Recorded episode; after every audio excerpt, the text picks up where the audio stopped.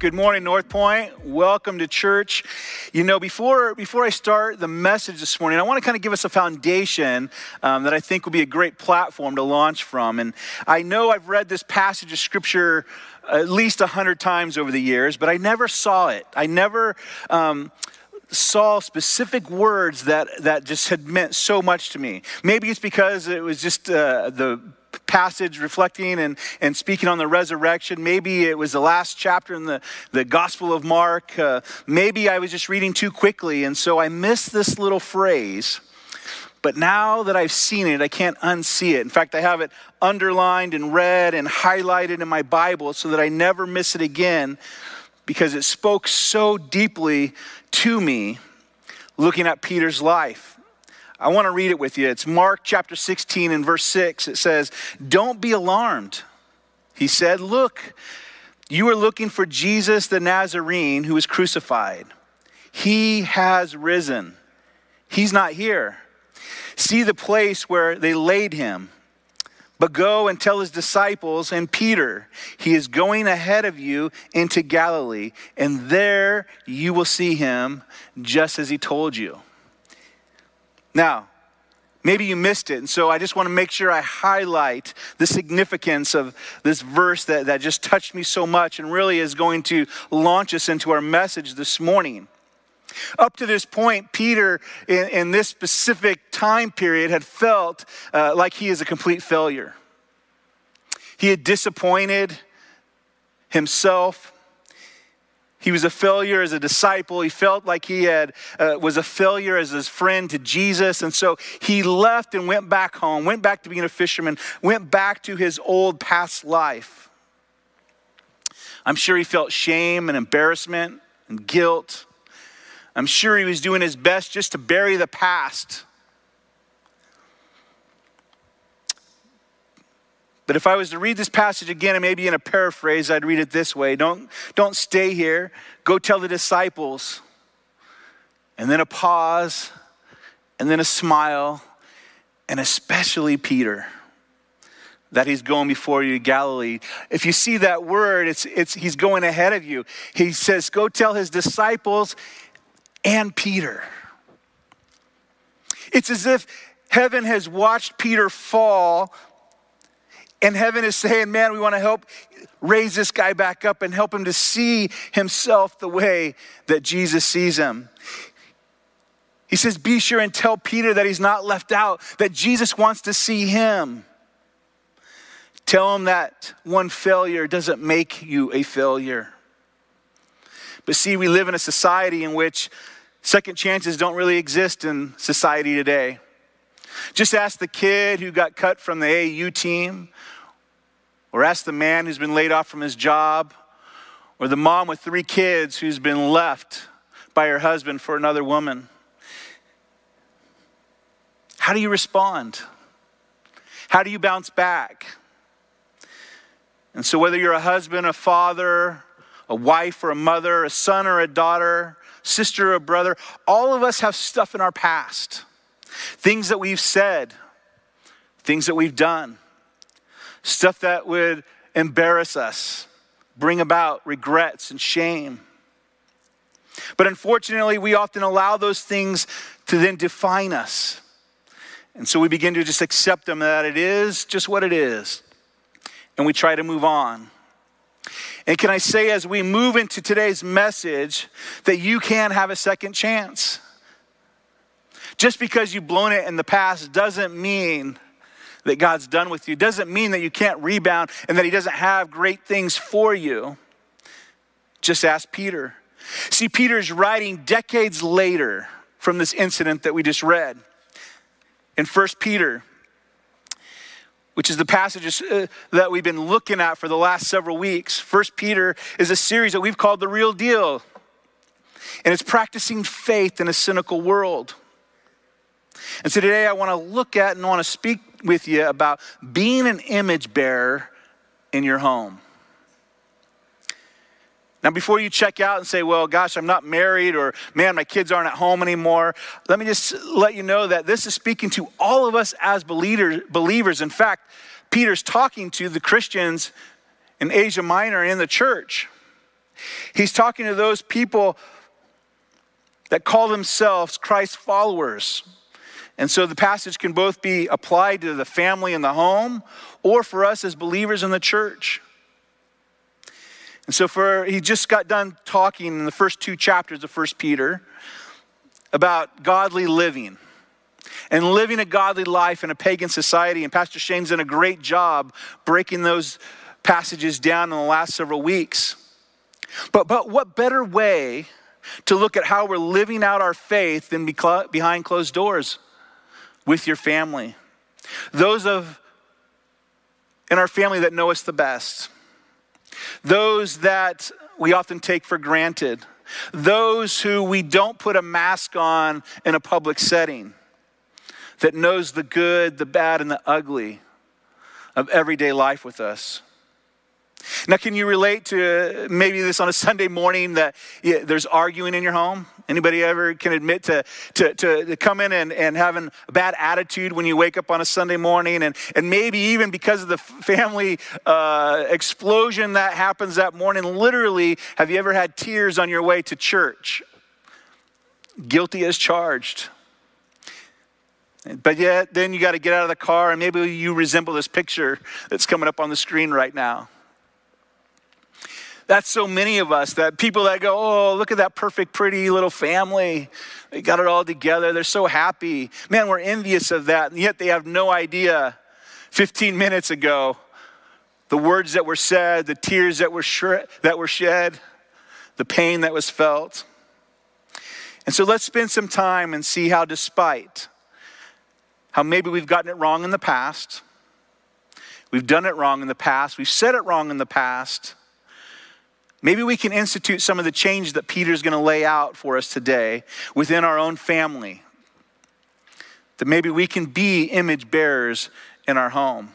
Open your Bibles, if you will, to 1 Peter chapter 3. That's where we're going to launch from today. And he opens a chapter in the first seven verses talking to wives and husbands. And we're not going to go there um, but I encourage you to read some great stuff in there. But I really want to I want to start us in verse 8. Because in verse 8, I believe we have some simple family rules that are going to be so powerful that, that we can all relate to. Simple family rules. Uh, have you ever seen these wall decorations uh, in homes? Maybe you have some in your home and they're coming up and it's, you know, family rules to live by. And, and they're cute and, and, they're, and they make you laugh and they're, they're maybe thought provoking. But we can have some, we have simple family rules that Peter lays out that's right from scripture of how to live and how to act. And so 1 Peter chapter 3 verse 8 says this. Finally, all of you should be of one mind. Sympathize with each other. Love each other as brothers and sisters. Be tenderhearted and keep a humble attitude. Don't repay evil for evil don't retaliate with insults when people insult you. Instead, pay them back with a blessing. That is what God has called you to do, and He will grant you His blessing. Peter is saying that if you are in the family of God, if you call yourself a Christian, let me give you some rules for the family. Again, these are both applicable to living out your faith as a Christian in your community and living out your faith at home. Peter says this be of one mind. That's how he starts it. Be of one mind. Here's another way of saying that, and this is in your outline if you want to fill in. It says, I want to say it this way live in harmony. Live in harmony. Now, we all say that I'm all about being of one mind, right? Uh, as long as it's my mind. As soon as the rest of the family sees it the way that I see it, guess what? We're going to have harmony in the family. But the mind is not my mind but it's the mind of Christ. Harmony is not about me. It's not about my wife. It's not about my children. It's about us putting Christ at the center of our home and in the center of our lives that's going to change the family dynamics. Now, harmony happens when Jesus is in the center of your life and in your family.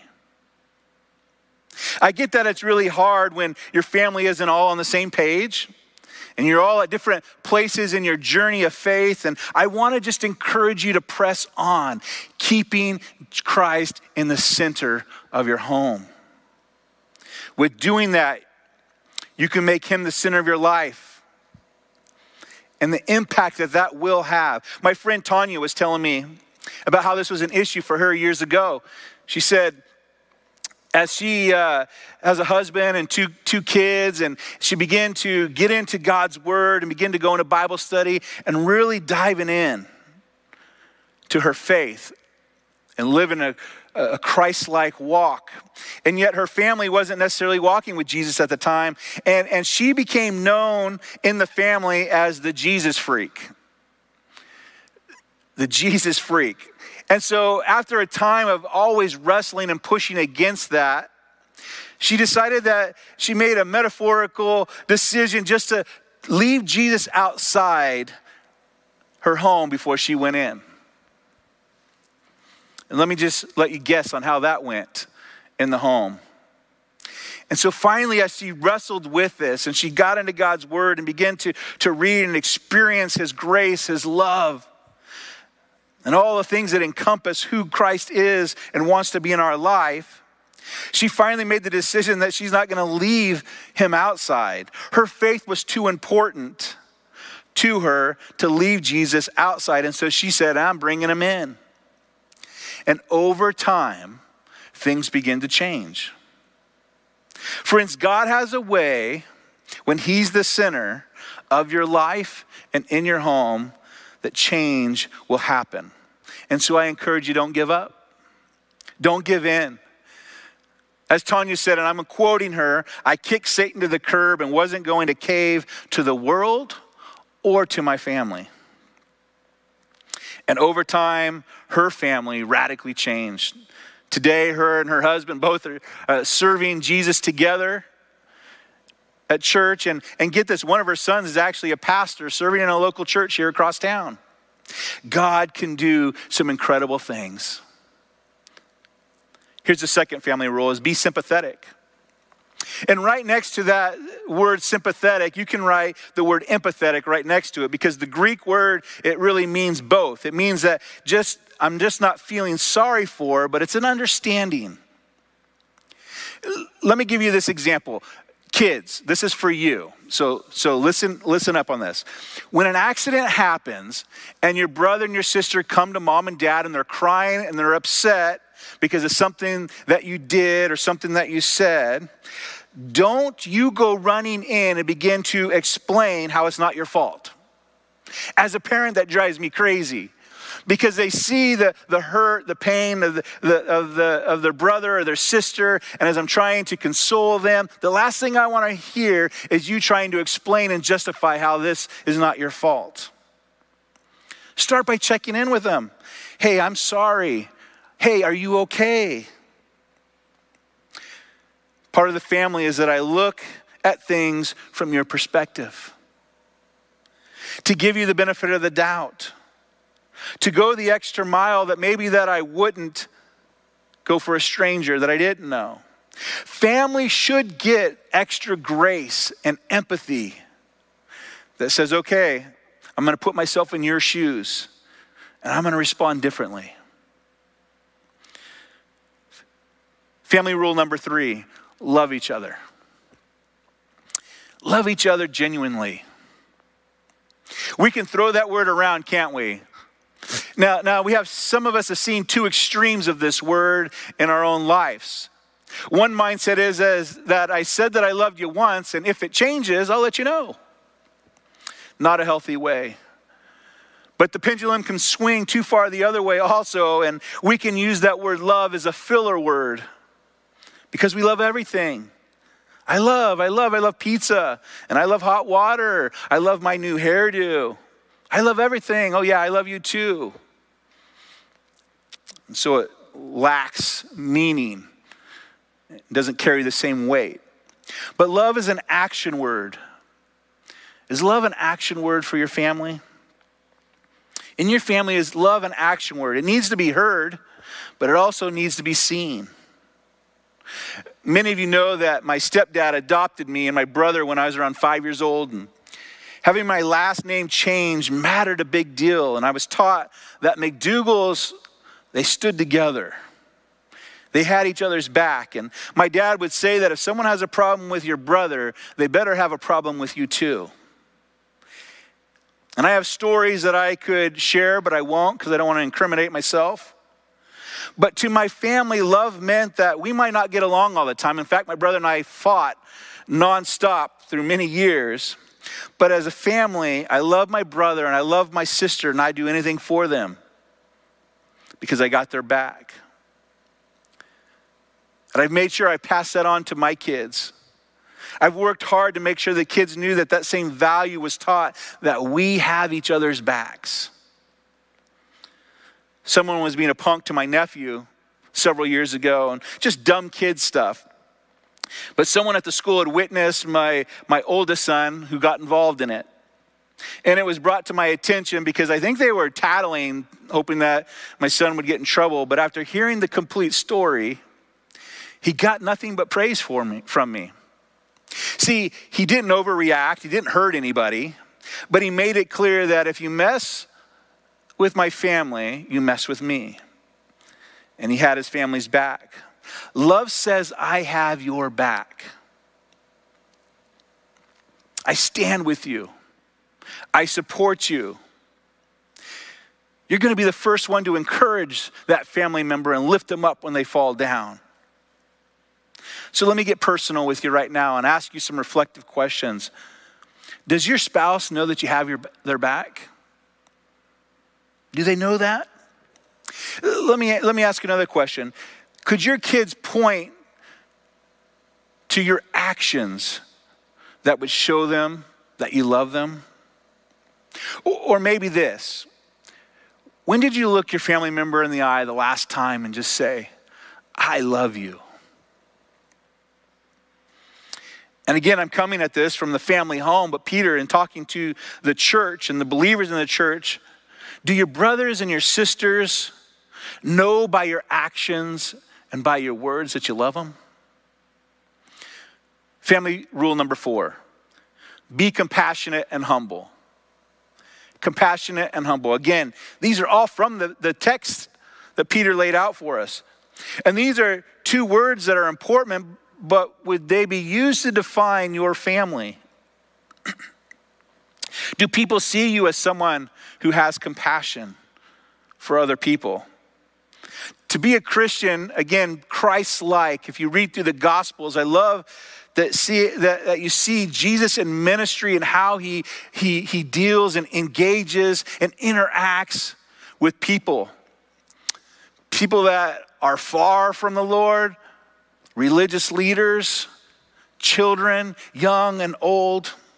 In Matthew chapter 9, he talks about Jesus going from town and from community and village to village, and he's teaching.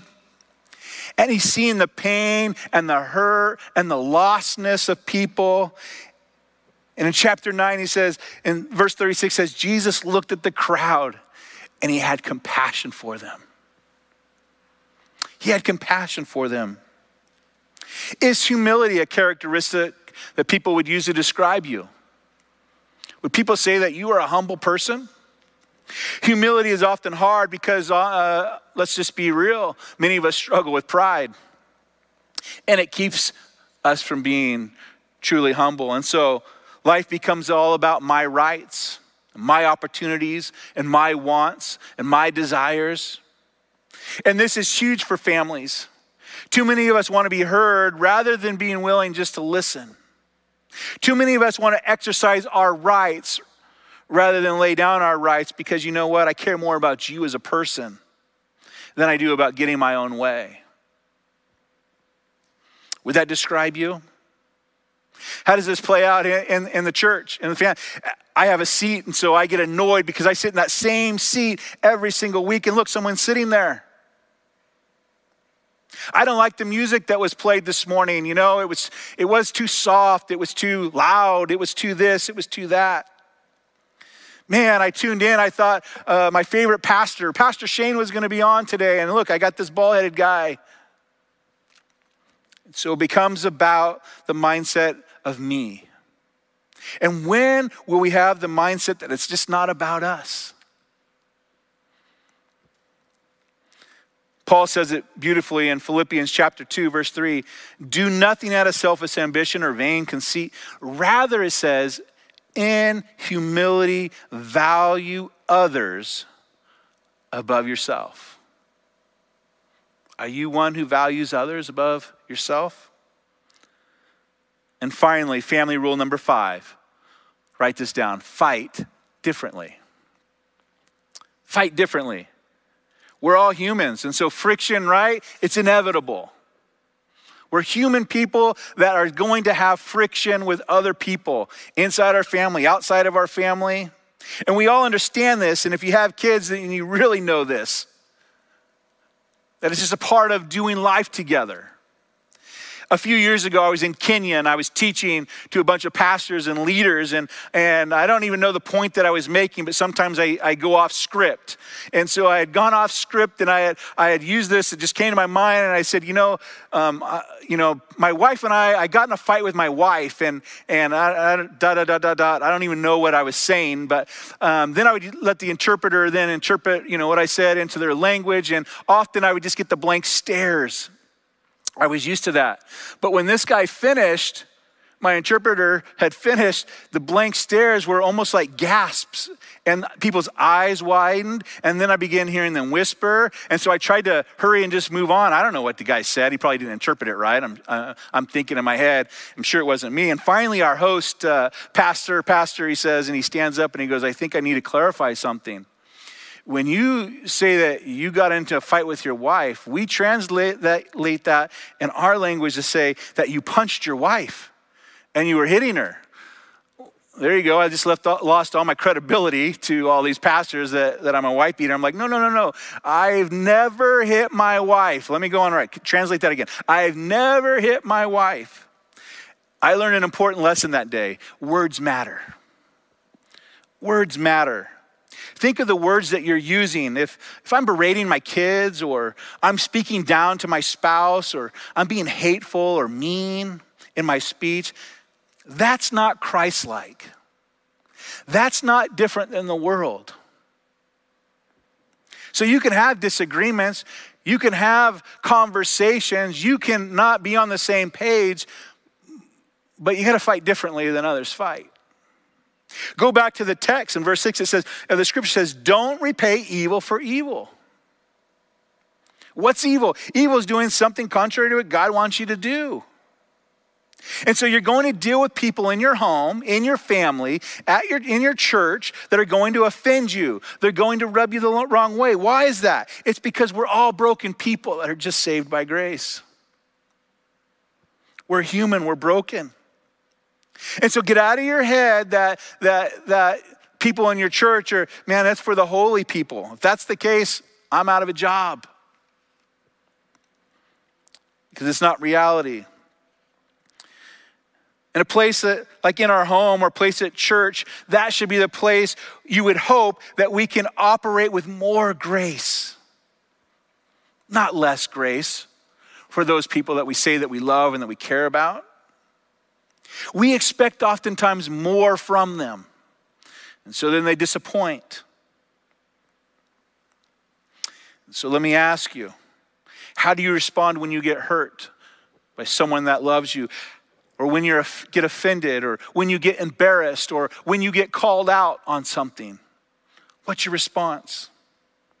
Is your response different than the world's response? Is your response Christ like? Five great, simple family rules that Peter lays out for us that can radically change how we do family. And so, how do we get along then with others?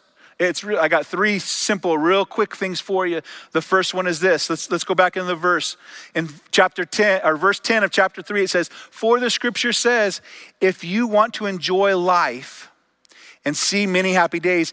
Keep your tongue from speaking evil and your lips from telling lies. I would underline that in your Bible if you haven't already. Turn away from evil and do good. Search for peace and work to maintain it. I've coined a phrase in my house and, and I've ingrained it into my kids. And guess what? Today, for free, I'm going to give it to you. And so I want you to lean into your TV right now, your, your computer, and, and, and get ready to write this down because this is an important, this is a, a nugget for you to take today. And it's this if you don't have nothing nice to say, don't say nothing at all. Wow, I know, powerful. Man, you should have me back every week to be up here with these deep thoughts. How many of you have heard that in your life? Kids, raise your hand at home. You know, if you've ever heard your mom and dad say that before, of course. A thousand times.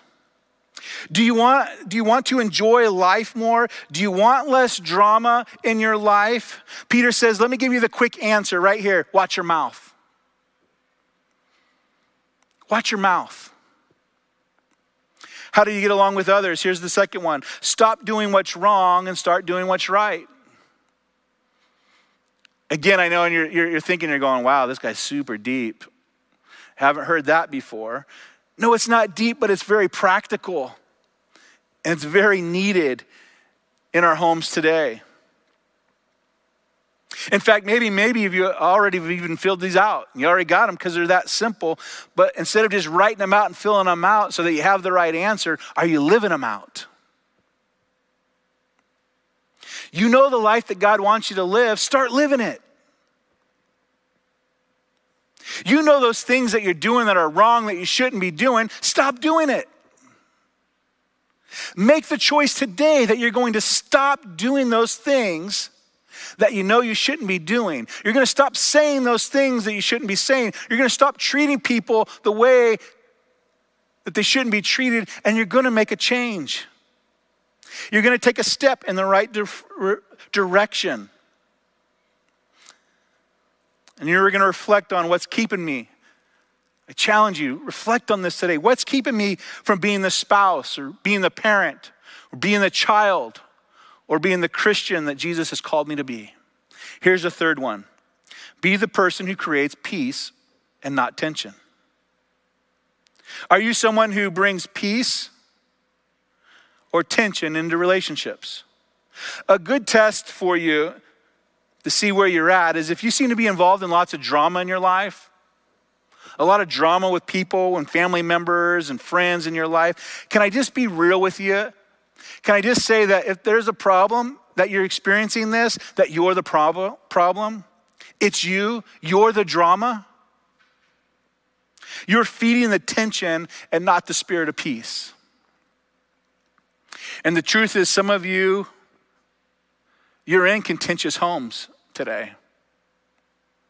Everything that I'm saying here, like you have no idea what I live inside the walls of our home and the attitude and the words and the things that go on. And so I get it. Emotions and feelings are high. And you may say to me that you have no idea what I'm living with. Let me give you a loophole to this last point, and it's found in Romans chapter 12. Great passage. Romans chapter 12, verse 18. Again, a great verse for you to highlight so it pops the next time you turn to that page. It says this If it is possible, as far as it depends on you, live at peace with everyone. See, you can't control other people. You probably have figured that out. Even though you've tried, you can't. There are some people out there that are just mean, they're evil, they're hurtful, they're not trustworthy, and that the scripture says, as far as it depends on you. Another lesson that I've taught my kids is you are responsible for you. Not for him, not for her. You are responsible for you.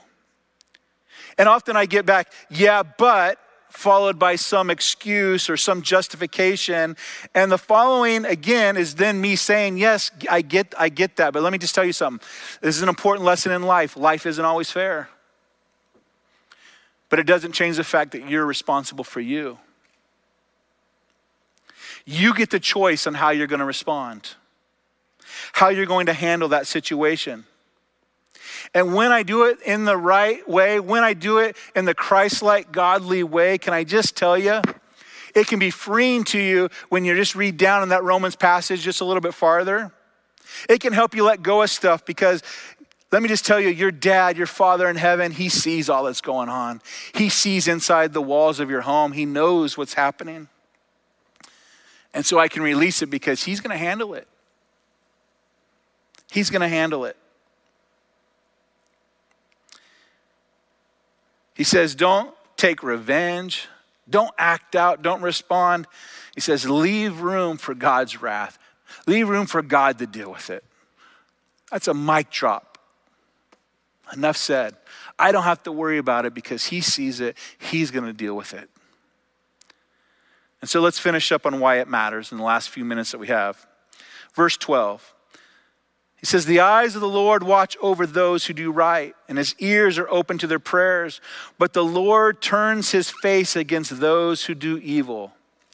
You know why it matters? It matters because I'm his child. And God will, if you want to write this down, watch over the righteous. He's going to watch over the righteous. That's the, the NIV and the King James Version says that the eyes of the Lord are on or are over the righteous. And you say, well, who's the righteous? It's those who profess him as King of kings and Lord of lords. Those who open their hearts to Jesus to be their Savior and their King. Those who have surrendered their life and says, I, I, I'm giving it to you. I'm not a perfect person. Most of you who know me, you probably already know that. It's not news to you. I'm not a perfect husband. My wife will tell you. My kids will tell you I'm far from a perfect dad. My mom will tell you I'm far, I'm far from a perfect son. And uh, my friends, my coworkers, in the office next door, they'll tell you I'm far from a perfect pastor. But he looks at my sin and he looks at my brokenness, he looks at my deficiency, and his son's blood covered it through his death, his burial, and his resurrection, making me righteous in the Father's eyes. And he's taken direction of my life, and he says that he's watching me. He's watching me. I'm made in his image. Psalm 34, I would write that over. That's, that's Peter's quoting Psalm 34. I love it when, when New Testament writers are quoting Old Testament.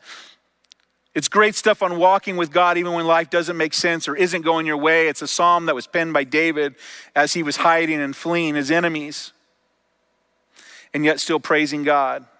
Here's the second one it matters because God is actively listening to our prayers. Man, some of you, you've been praying for a long time for change. Some of you have been crying out to God for a long time, and I want to encourage you to keep crying out and keep talking to Him because it says that He's listening. He hears you. We may not understand His timing, but our time is not his time, but he hears you. And here's the third one it matters because God stands against those who do wrong. He's got your back.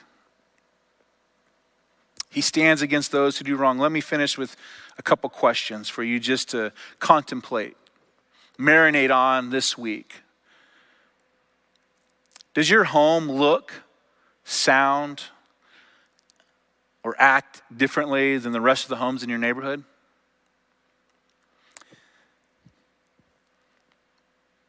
We see if we had cameras in everyone's home and somebody was watching, would they notice a difference? That, man, there's something different about that home. That would point to how you're doing life and that Jesus was the center, the foundation. See, God is calling us as His children to be different to be different than others in this world. And so, this last question is Are you an image bearer in your home? Bow with me in prayer. Father God, we thank you for your Son, Jesus Christ, and the salvation that we find only through him. God, these simple rules that you've laid out, that Peter's laid out for us in, in your word, God, I just pray that you would just help us to, to just really sink our teeth into these areas that we find deficient in our own lives. God, that you would give us the courage to make the changes, to live the life that you called us to live, to be the husbands and the wives, the sons and the daughters that would reflect you in our speech and in our actions. And God, people would look at our lives and would look at our homes and would look at our families and they'd say, man, there's something different about them and their neighborhood. God, give us the courage and the boldness to take those steps that we know are going to be hard. God, we thank you that you're a God of second chances. And even though maybe I've gotten it wrong in the past, God, we, I know that, that, that you are a God that, that is all about rebounds. And so we don't have to be defined by our past mistakes, but God, we can move into the future that you have for us as we live our life surrendered to you. We thank you for these beautiful words that we pulled from Scripture this morning and how we can apply them today. And we pray these things in your Son's name. Amen.